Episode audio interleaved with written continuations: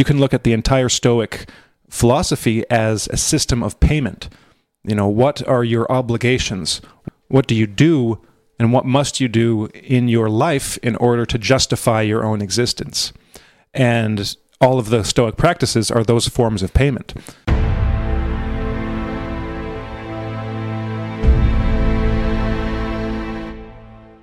Hello, everyone, and welcome back. On this week's show, we're going to be discussing the Stoic philosopher Epictetus. Uh, just like most of you out there, uh, we here at Mind Matters Studio have been impacted by the all the craziness that's been going on across the globe over the past month, and it seemed like it'd be a good time to look back on one of the uh, on an individual who's so bravely, firmly, and solidly stress the importance of integrity and character during times of turmoil and chaos. And this individual is none other than the former slave turned philosopher to thousands, named as Epictetus. Um, just for a little background, uh, he was born in Hierapolis in Phrygia, and he spent his his early years as uh, you know the child to a slave, and it was in this culture that it's theorized that he picked up a very strong religious bent because the Phrygians they had a cult for the Great Mother, and they would regularly have great orgies, and they were very intense in their their uh, their rituals and in their religion uh, towards the the Great Mother.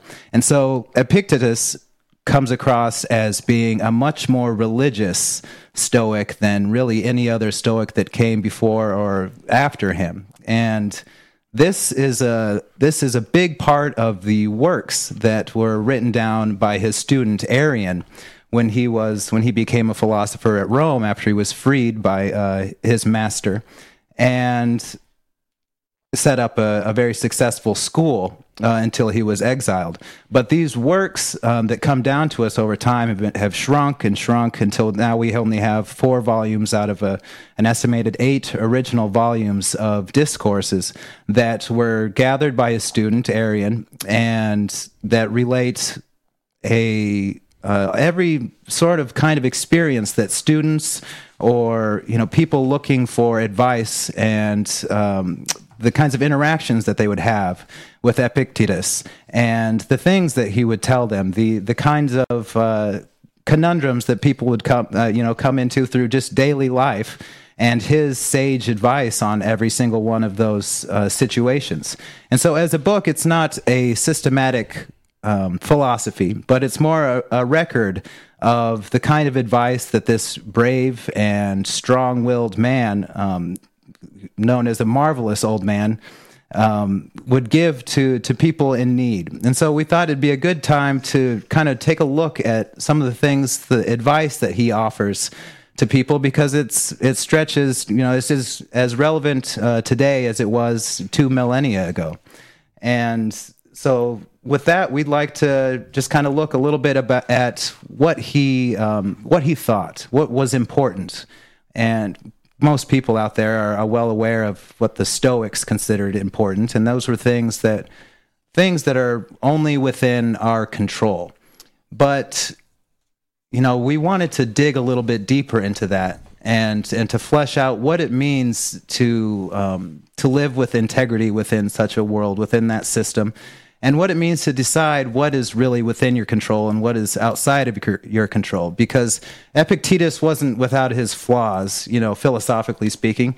He did have an idea that that people could um, could kind of create their own ideas. That we had complete control over our thoughts, and that by having complete control over our thoughts, we could have complete control over our emotional reactions, and that we could basically um, achieve a state of absolute happiness as long as we pursued what was good and we understood that what was good was what was morally good and that what was evil was what was morally evil. And so that as long as we desired what was good and we desired to be that and within within ourselves and to to find the good and to strive to be and act with integrity we would eventually reach a state where we had some semblance of what they called eudaimonia. I'm probably butchering the pronunciation of that but it it's just a state of happiness associated with the virtue and of knowing that you've done everything you can in your life for the good. And epictetus himself you know he was born to a, a slave. Uh, his mother was a slave, and he was, you know, a slave for much of his early life. We're not exactly sure when he uh, was emancipated, but he. Uh, it, it's there's some controversy over how well he was treated or what the kinds of uh, situations he, he was in as as a slave, but undoubtedly his desire for freedom and his desire to teach everybody else what it meant to be free was imbued with the, the suffering that he experienced in being constrained and being forced as any as you know any slave in that kind of a situation would be. But he was fortunate enough to to travel around in circles that were um, that were high up at, at the time. You know clearly he was uh, he was um, how would you say? He was his master was the clerk of court for Nero and so that gave him the opportunity to see what happened in the halls of power and what it really meant to have great wealth and great power. And then to, at the same time, be able to evaluate whether or not such wealth, such power, such material um, uh, affluence was truly a, a good thing to have. And as an individual, after he was emancipated, and after he had studied under the preeminent Stoic sage of the day, uh, Rufus, Marconius yeah. Rufus? Uh, Mu- Musonius. Musonius Rufus. Um, he started his own philosophical school and spent the rest of his life devoting himself to teaching people how to be good. Just how to be good people, and how, in and of itself, that was the aim of success that was how you would determine your success in life. And that no matter what life threw at you, if you took the proper attitude towards it, you could find yourself in a position where you were better off. You had learned something, you had proven yourself, and that and in his in his brilliant way, he he could relate um, the stories from the Greek pantheon of, of gods um, in order to to achieve such a you know in order to uh, um, impress upon his students you know these these epic feats of the gods of Hercules of Heracles and how they themselves should look upon their lives as tests and trials just as you know the the tests and trials that Hercules found himself in turned him and proved to the man that he was and that we also should take the tests and the trials that we have in front of us and use them to prove the kind of individual that we are and to always act with integrity and to keep our character in mind. So, with that said, um, is did you guys have any place that you'd like to start? Well, I just wanted to go back to a couple things you said about his background and just give a couple um, couple little anecdotes about about those aspects. And one was his his own teacher, Musonius Rufus, um, who well, I'll read a bit. Uh, we talked about this book when we did our two shows on Stoicism, uh, "A Guide to the Good Life" by William B. Irvine, kind of on the um, the more the modern modern versions of Stoicism, the people that are actually modern practicing Stoics today, who are very few in number. So on Musonius, Irvine says that um, just a bit about his teaching style. So he says, indeed, when a philosopher lectures, this is like a you know a real philosopher, like you were saying. So not just uh, someone with their head in the clouds, but someone who's actually embodying the embodying what they're teaching. He says that this philosopher's words should make those in his audience shudder and feel ashamed. This is Musonius's philosophy. Um, rather than applauding him, uh, they should be reduced to silence. According to Epictetus, Musonius himself apparently possessed the ability to reduce his audiences to silence, for when he spoke, his listeners felt as if he had discovered and laid before them those traits of which they were secretly ashamed. So, right there, that gets back to our show on um, Paul's uh, philosophy in the in in his letters in the New Testament and about the the practice of what the prophetic word is in the Christian tradition about um, laying bare and exposing and bringing light on the you know the secrets of the heart that uh, that you wish to be concealed. So for uh, Epictetus.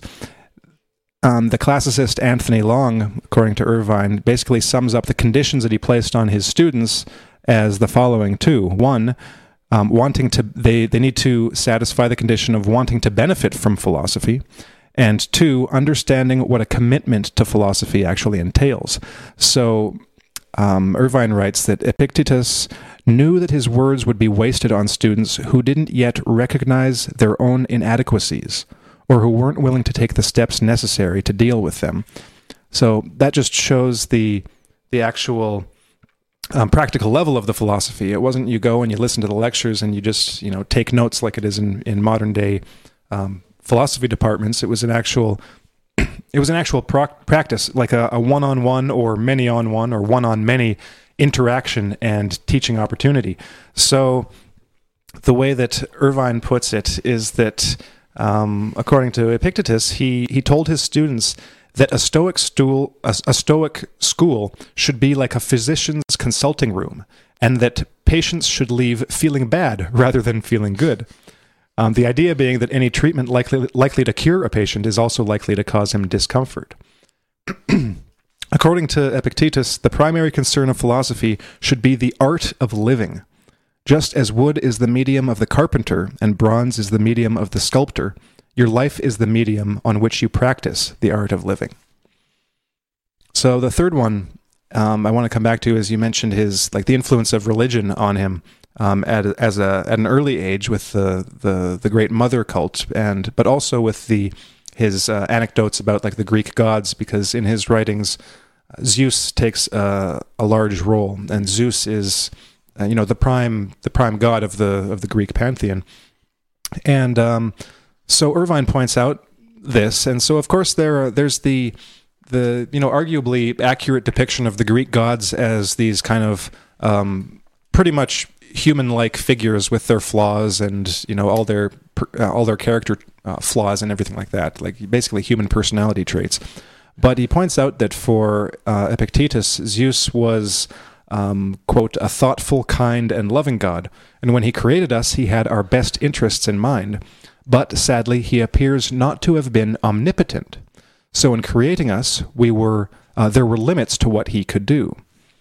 In his discourses, Epictetus imagines having a conversation with Zeus, in which Zeus explains his predicament in the following terms Epictetus, had it been possible, I should have made both this paltry body and this small estate of thine free and unhampered. Yet, since I could not give thee this, we have given thee a certain portion of ourself, this faculty of choice and refusal, of desire and aversion. He adds that if Epictetus learns and to make proper use of this faculty, he will never feel frustrated or dissatisfied. He will, in other words, retrain, retain his tranquility and even experience joy, despite the blows fortune might deal him. Elsewhere in the discourses, Epictetus suggests that even if Zeus could have made us free and unhampered, he would not have chosen to do so. Epictetus presents us with the image of Zeus as an athletic coach. Quote, it is difficult to show what men are. Conse- uh, oh, no, sorry. It is difficulties that show what men are. Consequently, when a difficulty befalls, remember that God, like a physical trainer, has matched you with a rugged young man. Why do this? To toughen and strengthen you, so you can become an Olympic victor. In other words, so you can have the best life possible. Seneca, a previous uh, Roman Stoic philosopher, by the way, argued along similar lines. God, he said, does not make a spoiled pet of a good man. He tests him, hardens him, and fits him for his own service. So this was kind of like the what I think of as the the rugged, manly aspect of stoicism. It's that um, you know, it's not. It doesn't pamper individuals. It doesn't. It doesn't. Um, it doesn't give in to their their weakest aspects and the, the, the weak parts of their personality. It's actually to develop that uh, that inner strength to overcome any anything that the world will throw at you. Essentially, and this is just this is a theme we've covered on you know in pretty much every show this year so far, at least on Mind Matters. Is this um, taking the taking the lessons that life gives you and actually utilizing them for your own development, as opposed to seeing the world as this hostile place that's just out to get you. It's actually this is a place where eh, something can be learned from any situation, um, no matter how difficult. Um, you know, even death, even what people probably consider to be the worst thing that can befall them, even death is something to to learn from and to to approach, something to prepare for, and um, and you can got, you can die a good death. That comes back to Gurdjieff too about like in our interview with Joseph Azize. Um, to prepare not to die like a dog, you know, to, to, to die an honorable death. Um, because it could come tonight, it could come tomorrow, could come 30 years from now, but you will die. And you can die like a, you know, like a, a, A dog. a scared or a scared or ravenous dog, or you can die um, with dignity and with understanding. And knowing that you'd made something of your life and kind of digested the lessons of the the material that has been provided for you in your life because you don't have control. That's one of the things getting back to this locus of control that the stoics talked about. There are certain things that are under your control and those are the things you should focus on um, on affecting with your with your through your own will. Then there then there are the things that you can't control. And the things you can't control are the things that you have to then um, decide and put into practice how to react to and how to how to um, deal with and digest those experiences. So the you know your entire life you're presented with these things that are out of your control. But what is always in your control is your reaction to them and how how you react to them and what you do um, in response to them. Um, having now having this new experience how how do you now act based on that new experience? Um, it's like it's a curveball that you haven't experienced before so now that's that's what puts you to the test. That's that's the olympic victor olympian um, metaphor that that um, epictetus was using. It's um, now you're put to the test and so now what are you going to do with now what are you going to do with it? And um, and then like there it's not like you have this one opportunity you have this curveball thrown at you and then you screw up and it's like okay you know you're done. Um, fail.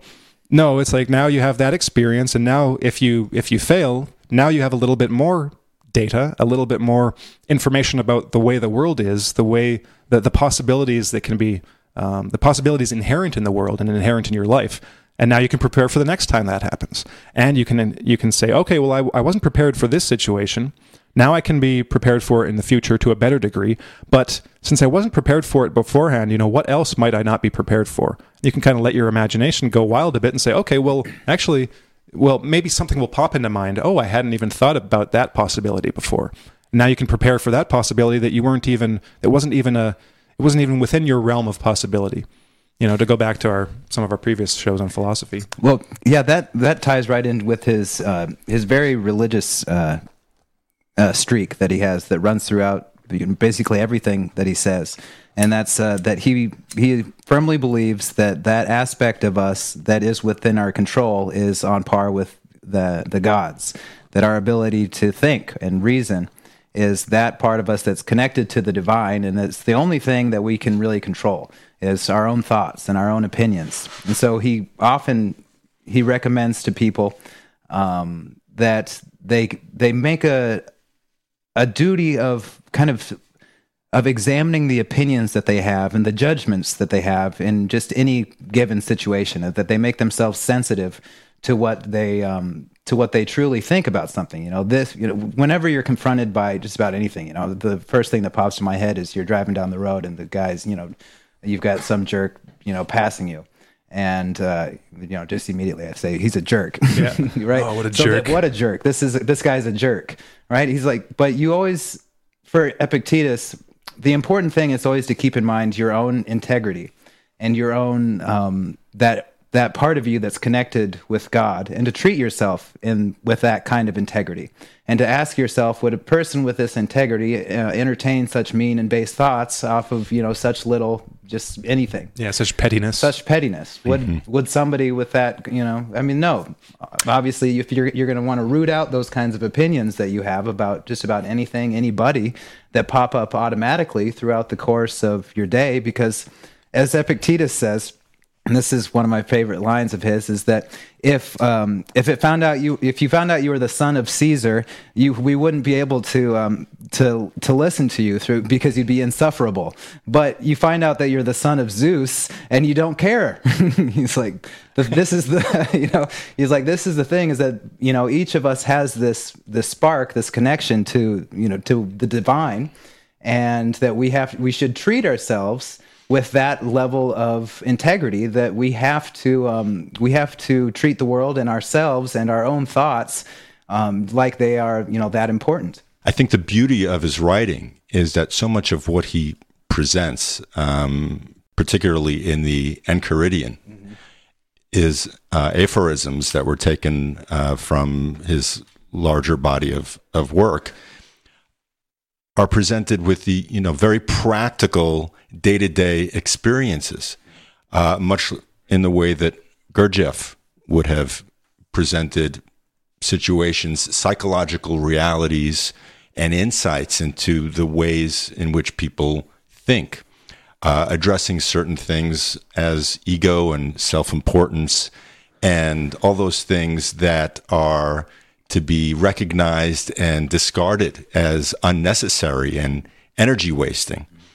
And it's through these uh, several dozen aphorisms that he he gives these little snapshots of uh, situations and circumstances that um, one might find themselves within that you could look at and reflect upon and think, you know, I have a uh, an analogous experience like that, and I I may have uh, erred on the side of ego or self importance in that particular situation, or I can see how uh, this is a very common.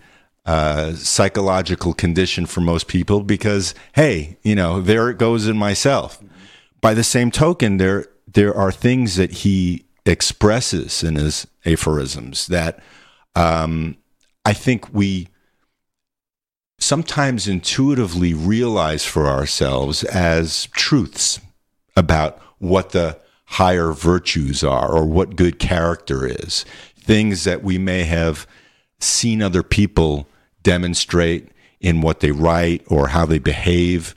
And so this is a, a kind of a, you know, we call it moral philosophy or philosophy in general, but this is just really very insightful uh, ways of approaching life and being.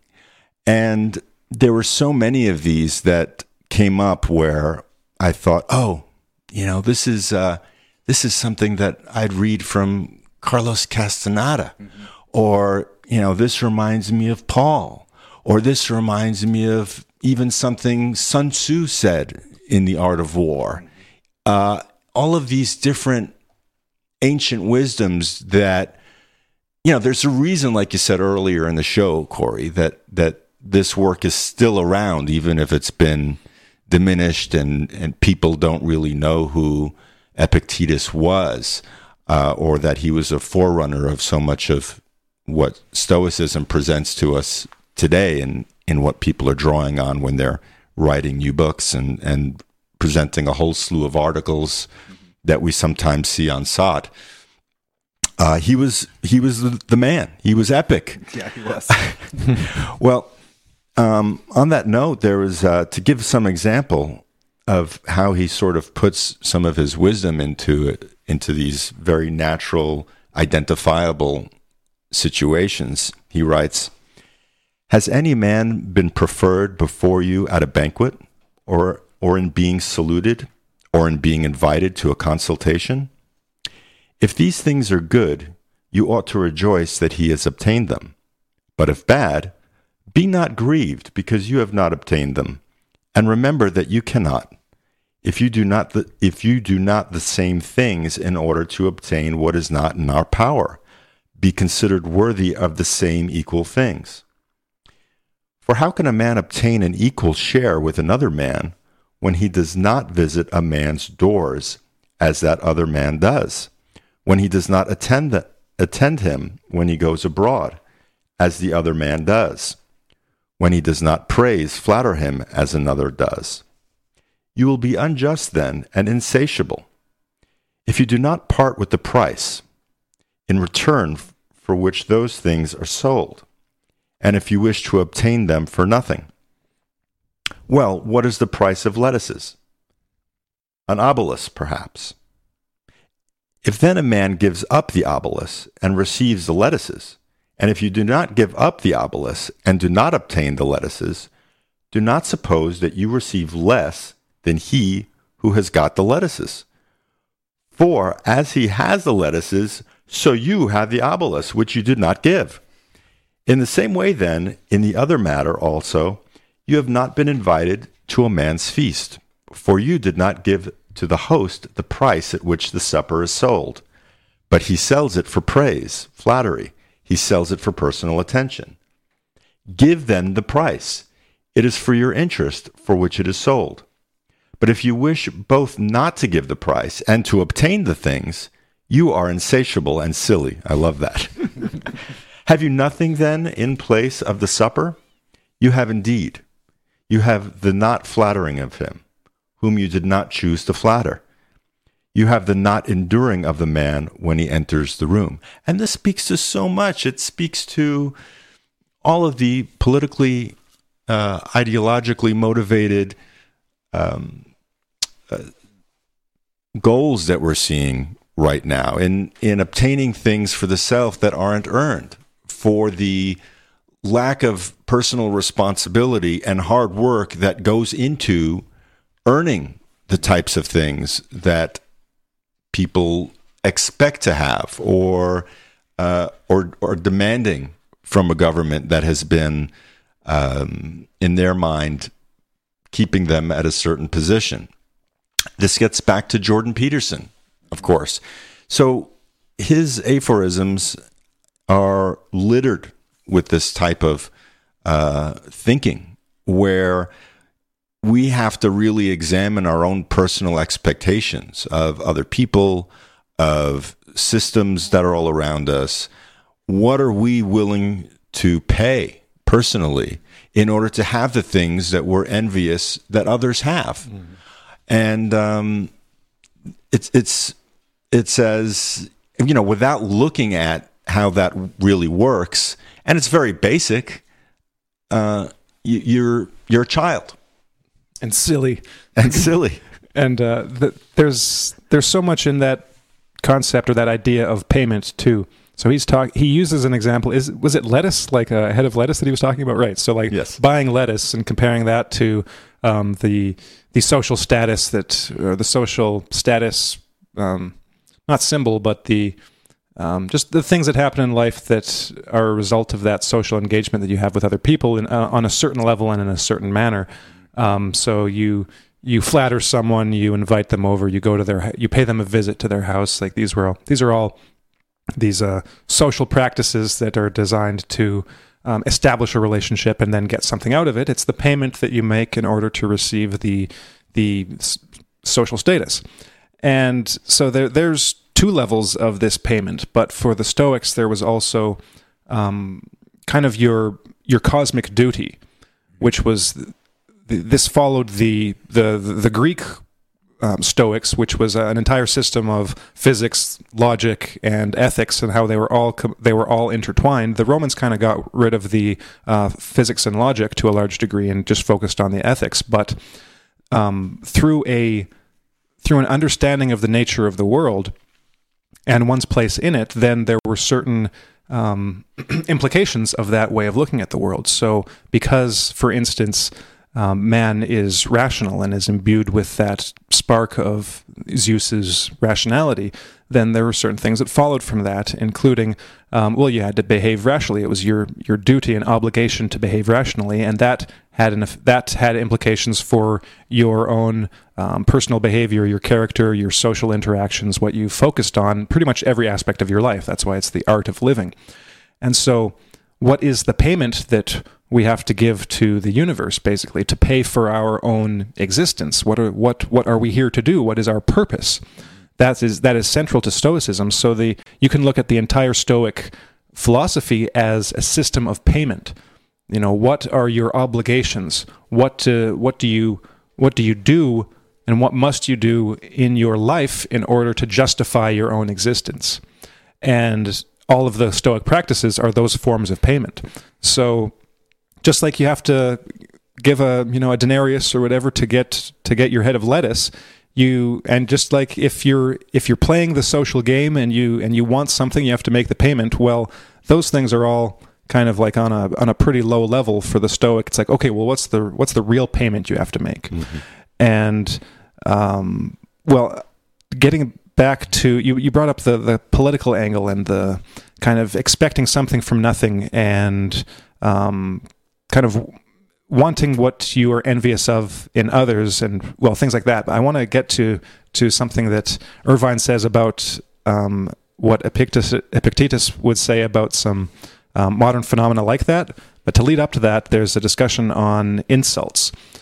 So we talked about this too when we did our show. Well, I think we talked about it in either our Stoicism show and or our one of our Gurdjieff shows because they both said something similar about insults. It was the thing about if someone calls you a fool, well, they might be right, in which case why be angry at them, and if they're wrong, then why let it bother you because that person's obviously a fool. And, was, and if they're right, they they might as well uh, call call me out for a lot of other stuff too, because heck, I have a lot of I yes. have a lot of faults. Yeah, well, that's uh, that's that's the Stoic way of of accepting insults.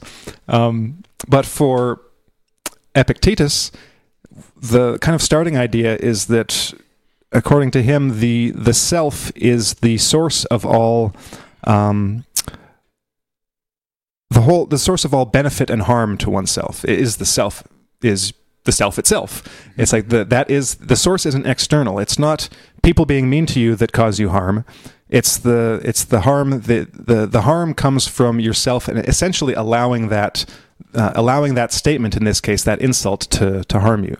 So one of Epictetus, Epictetus, Epictetus, Epictetus's lines is uh, remember that what is insulting is not the person who abuses you or hits you, but the judgment about them that they are insulting. So this is putting the onus of that source of your reaction on yourself, as opposed to that other person. Oh, you know, look at what that other, look, listen to what that other person just told me. It's like they're totally unjustified. It's like, well, you're the one taking offense to it. It's like that just, just a, that just shows an inner pettiness on your part and uh, an inner weakness and uh, um, a lack of control over your own your own self because um, you don't have to be offended. It's like that person might be an idiot, in which case, why be offended? And he might be right, in which case, here you are acting like a total idiot when what that person said was completely accurate about you. So get over yourself.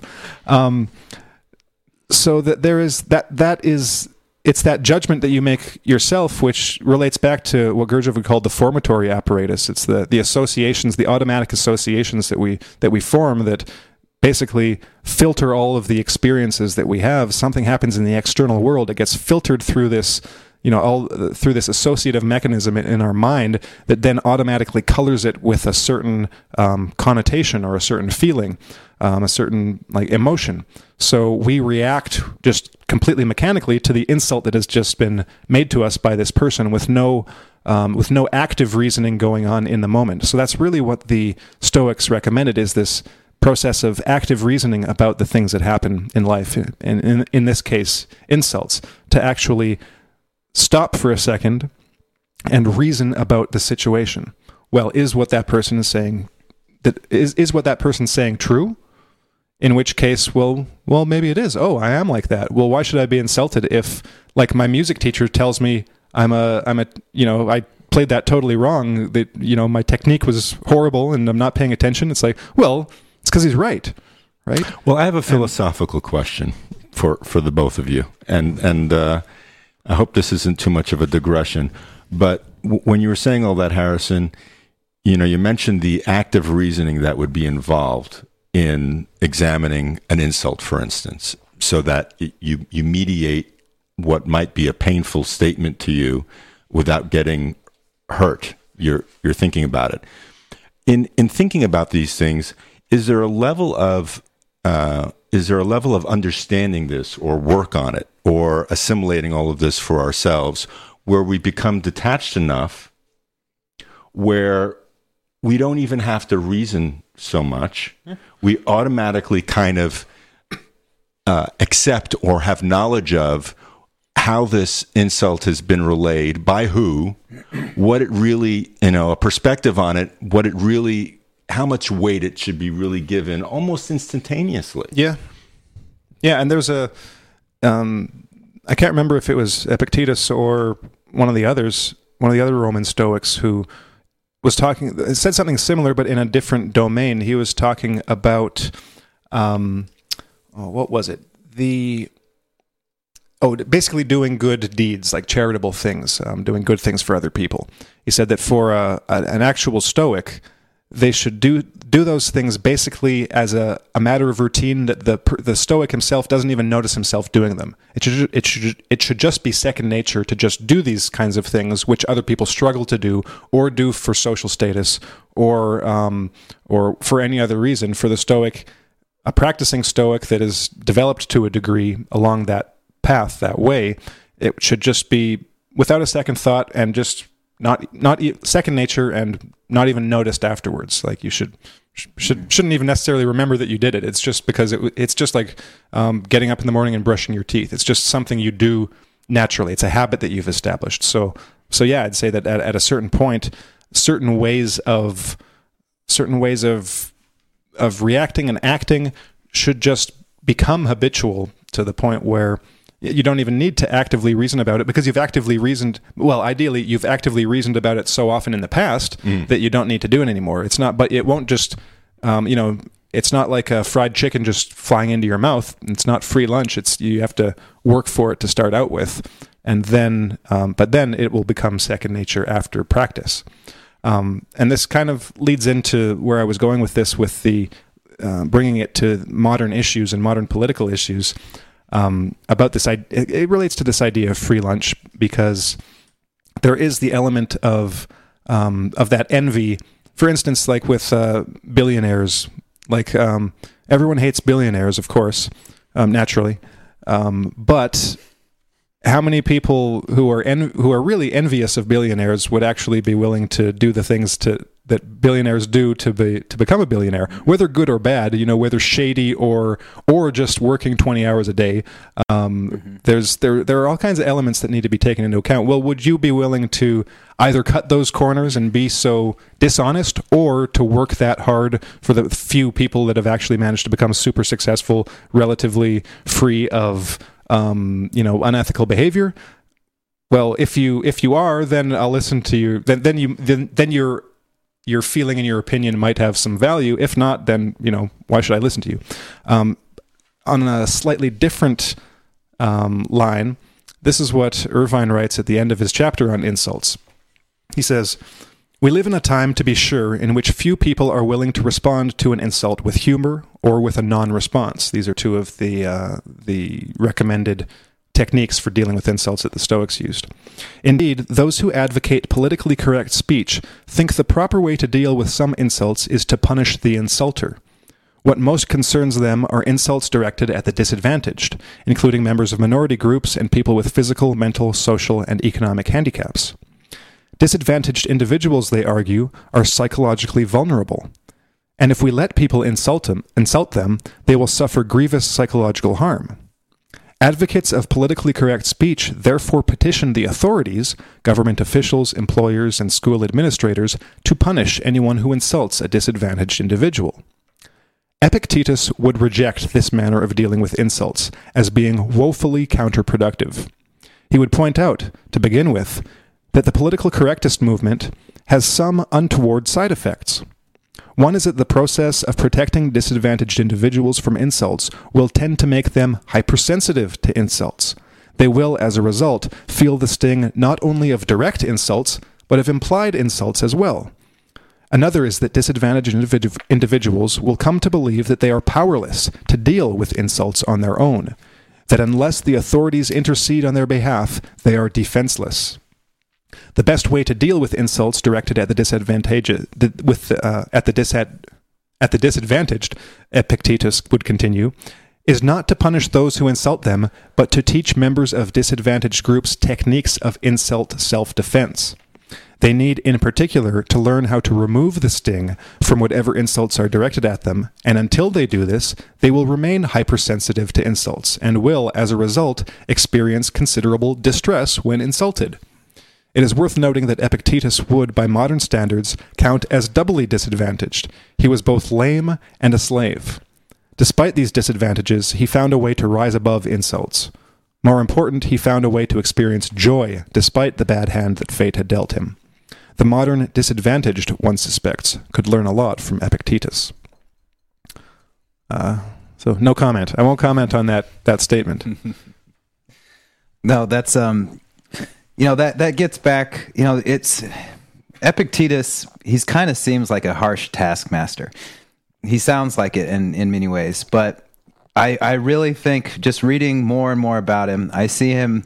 He's more an angel of mercy to those of us who suffer from having bad attitudes and from you know from not really knowing as he would say you know what is within our control and what isn't and putting all of our our work and our desires and our innermost hopes and dreams into things that you know in that just will just wash away you know with a with a, a little bit of a you know, the or with a massive flood these days, you never know. But um, for Epictetus, you know, that was where the the religious portion really uh, really shined through. Is that you can see that he had this desire to to show men that there was something there's something greater than all of than anything that Rome could offer. You know, even you you can go and you can you know, price grain and you can sell grain on the markets and you can talk this and you can go to these courts and you can do all this dining. And, you know, at the time, it's just the, this, um, just Babylon, really, you know, it's just similar to today, you know, this, the same, you know, you can sit on your phone for, you know 18 hours while you're locked up in your house and you could do you know this or that you could watch netflix for hours and hours but he would you know he'd say you know don't ever forget that divine part of you that desires freedom.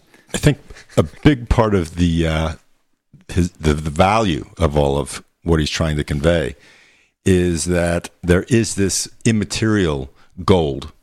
There is this non um, ostentatious, superficial, uh, rich richness or, or riches that one can attain by building one's character, by being healthy in the in the sense of uh, having values and having ethics for oneself and, and ways of behaving that are appropriate to one's relations to others. And one way he conveys this uh, in the fragments portion, he says, Patients are displeased with a physician who does not prescribe to them and think he gives them over to disease. And why are none so affected towards a philosopher as to conclude that he despairs of their recovery to a right way of thinking if he tells them nothing for their good. So, what he seems to be saying is we're very reliant upon the most obvious treatments for physical disease when we have them, when we go to doctors, where we expect some kind of medication or treatment that's going to make us well physically. But how often do we recognize a sickness of the soul, of the character, of emotional and psychological difficulties. And where is the person's expectation and rightful demand that a philosopher or someone who is insightful, whether they be a psychologist, a therapist, a, a writer, a, a leader of morals and virtues, there, there is far less of this expectation that that they be healed from within on this other more um, uh, less materialistic uh, sense of being. So that's one of the things that uh, is it's like the thread that runs through all of his writing. It seems that uh, instead of building one's house and having all of these externals that would seem to reflect rich riches and and taste, that this that the that the real riches and the real taste are in how one comports themselves with others and how one behaves and responds to Mm. uh, their situation. Yeah. And one of the ways that Epictetus um, recommended to put this into practice, you know, how to comport yourself with others, was this relates back to, again, um, our previous discussion with Joseph Azize about Gurdjieff's morning preparation. Um, because uh, Epictetus said or advocated to prepare for your interactions with other people. To basically, um, like, if you know you're going to be interacting with someone during the day, that annoys you in a particular way to prepare for that. Like basically visualize it to yourself. Okay realize this i'm going to be interacting with this person.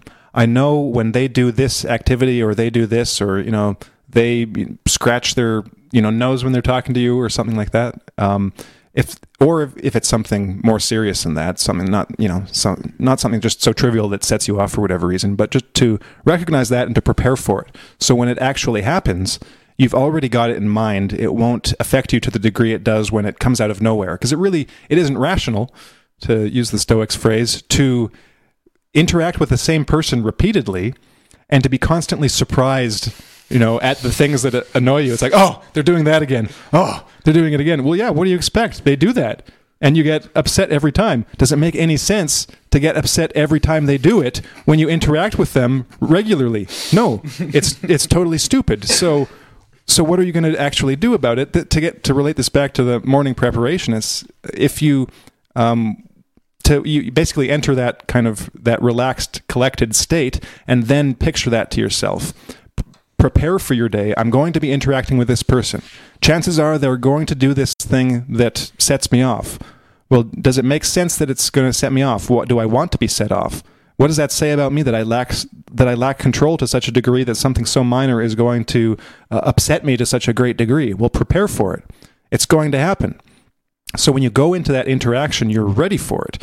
You're, you can you can even treat it like a game. Okay, well, when's it going to happen? Let's see if I can if I can predict it and if I'm ready for it when it comes. So you're waiting for it, and then it comes. They do whatever minor little distracting or annoying thing that they do, and then you can observe that reaction for yourself in yourself without um, just reacting automatically and mechanically to to that you know minor affront from the the universe and the external world um, that uh, that upsets you so greatly. Um, it's a way of well, Epictetus described it as establishing a certain character and pattern for oneself. So you create the pattern every morning and it doesn't necessarily have to be the morning. If you don't think about it in the morning at least hopefully at some time during the day you'll before the actual event you'll be you'll think about it and be prepared for it. But you establish that pattern for yourself. I'm in this pattern where i'm not reactive. I want to hold that pattern throughout the day and throughout my interaction with this person so that i'm not a slave to the the the just the automatic reactions that pop up in me as a result of just the you know the dis, the displeasing manifestations of other people. Um, yeah, it's going to happen. Other people are annoying, and uh, well, we haven't talked about Marcus Aurelius, but um, um, Epictetus was probably Marcus Aurelius's um, you know top guy, top influence, and one of the things Irvine points out in the book is that Marcus Aurelius if you asked anyone, they'd say he's such a great guy, you know, the people that interacted with him, but he had this just disdain for people. He thought that everyone was just annoying. Every every single person was just this annoying slob that was just, you know, just a pain to be around, but he recognized this about himself and he and despite all of that, he he acted um, with dignity, you know, and magnanimity towards other people. And other people appreciated it, but they probably, you know, they didn't from his perspective, they probably didn't appreciate it enough. They were still annoying slobs, but it was his duty to himself to actually act in a, a way becoming for well an emperor, but um, but also just for a, a, human being and for a stoic. And you can't do that if you don't prepare for it. Um, unless you're just some saintly being that um, you know manifested itself on earth and is just perfect in every way, um, you've got to work at it. Yeah, and you could even say that it's uh, for Epictetus, you know, life itself is kind of just, you know, we we come into this world, and you know, for him, we're all pretty much fools, and you know, he he deigned to you know show people what it what it meant to actually become a you know full human beings. But the unfortunate thing uh, with Epictetus's philosophy is that there really isn't a great beyond. Uh, you know, there isn't necessarily a, anything that we're working for mm. in his philosophy. So we, you know, you can do all this work to live the stoic good life, and then afterwards, it's you're a drop into the sea again, and you return from whence you came. Mm. And another problem with his thought is that there is no such thing as evil. You know, unfortunately, for what, everything that he describes about the human condition and all of the evils that we that this um, way of thinking, that this philosophy uh, helps you to overcome, he didn't see evil as evil. He had himself, he, he taught that you had to attain the perspective of God. Um, and, you know, from God's perspective, even evil was good. You had to have good in order to have evil, and you had to have evil in order to have good. And so from his perspective, that meant that there was no really no such thing as evil. Unfortunately, that doesn't mean that there is not evil. I mean, because mm-hmm. obviously, if there's evil in yeah. your system, then that means that evil is real. Yeah. And unfortunately, as human beings, we can't attain that perspective. You know, we still we still struggle, and we have to labor in a world where evil is is a very real thing and it's a constant you know it's a constant concern. Everybody is worried about some kind of evil. You read the news and there's always some new evil some form of evil. Sometimes it's hyped up. Sometimes most of the time it's just evil you know telling you what evil really is you know and hoping that you're fooled. But um, that's one of the biggest uh, things that i've taken away just through reading epictetus is to know what you're going for when you're when you read it and when you're when you're reading Epictetus, it's it's probably best to be looking for an attitude. Hmm. You know, he, that's what I think he offers more and better than anything else. Is that I can't remember the name of those monks who help you up Mount Everest. Do you remember the name of that? Of that, it's like a tribe. They they help you uh, make the yeah. climb up yeah. this treacherous mountain, right? And Epictetus is something like that, I think, for mm. many, many, many people throughout history. He has been there to coach you in your, you know, the darkest times that that so many people, you know, go through and that will probably, you know, it's just never end. His words will always be relevant.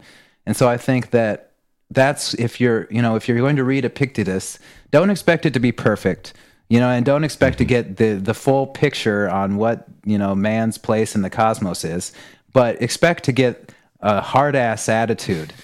you know, that you are a son or a child of the divine, and that you should treat yourself that way, and you should treat others that way, and that you should never allow yourself to be um, to become just a nasty rascal, as he would say.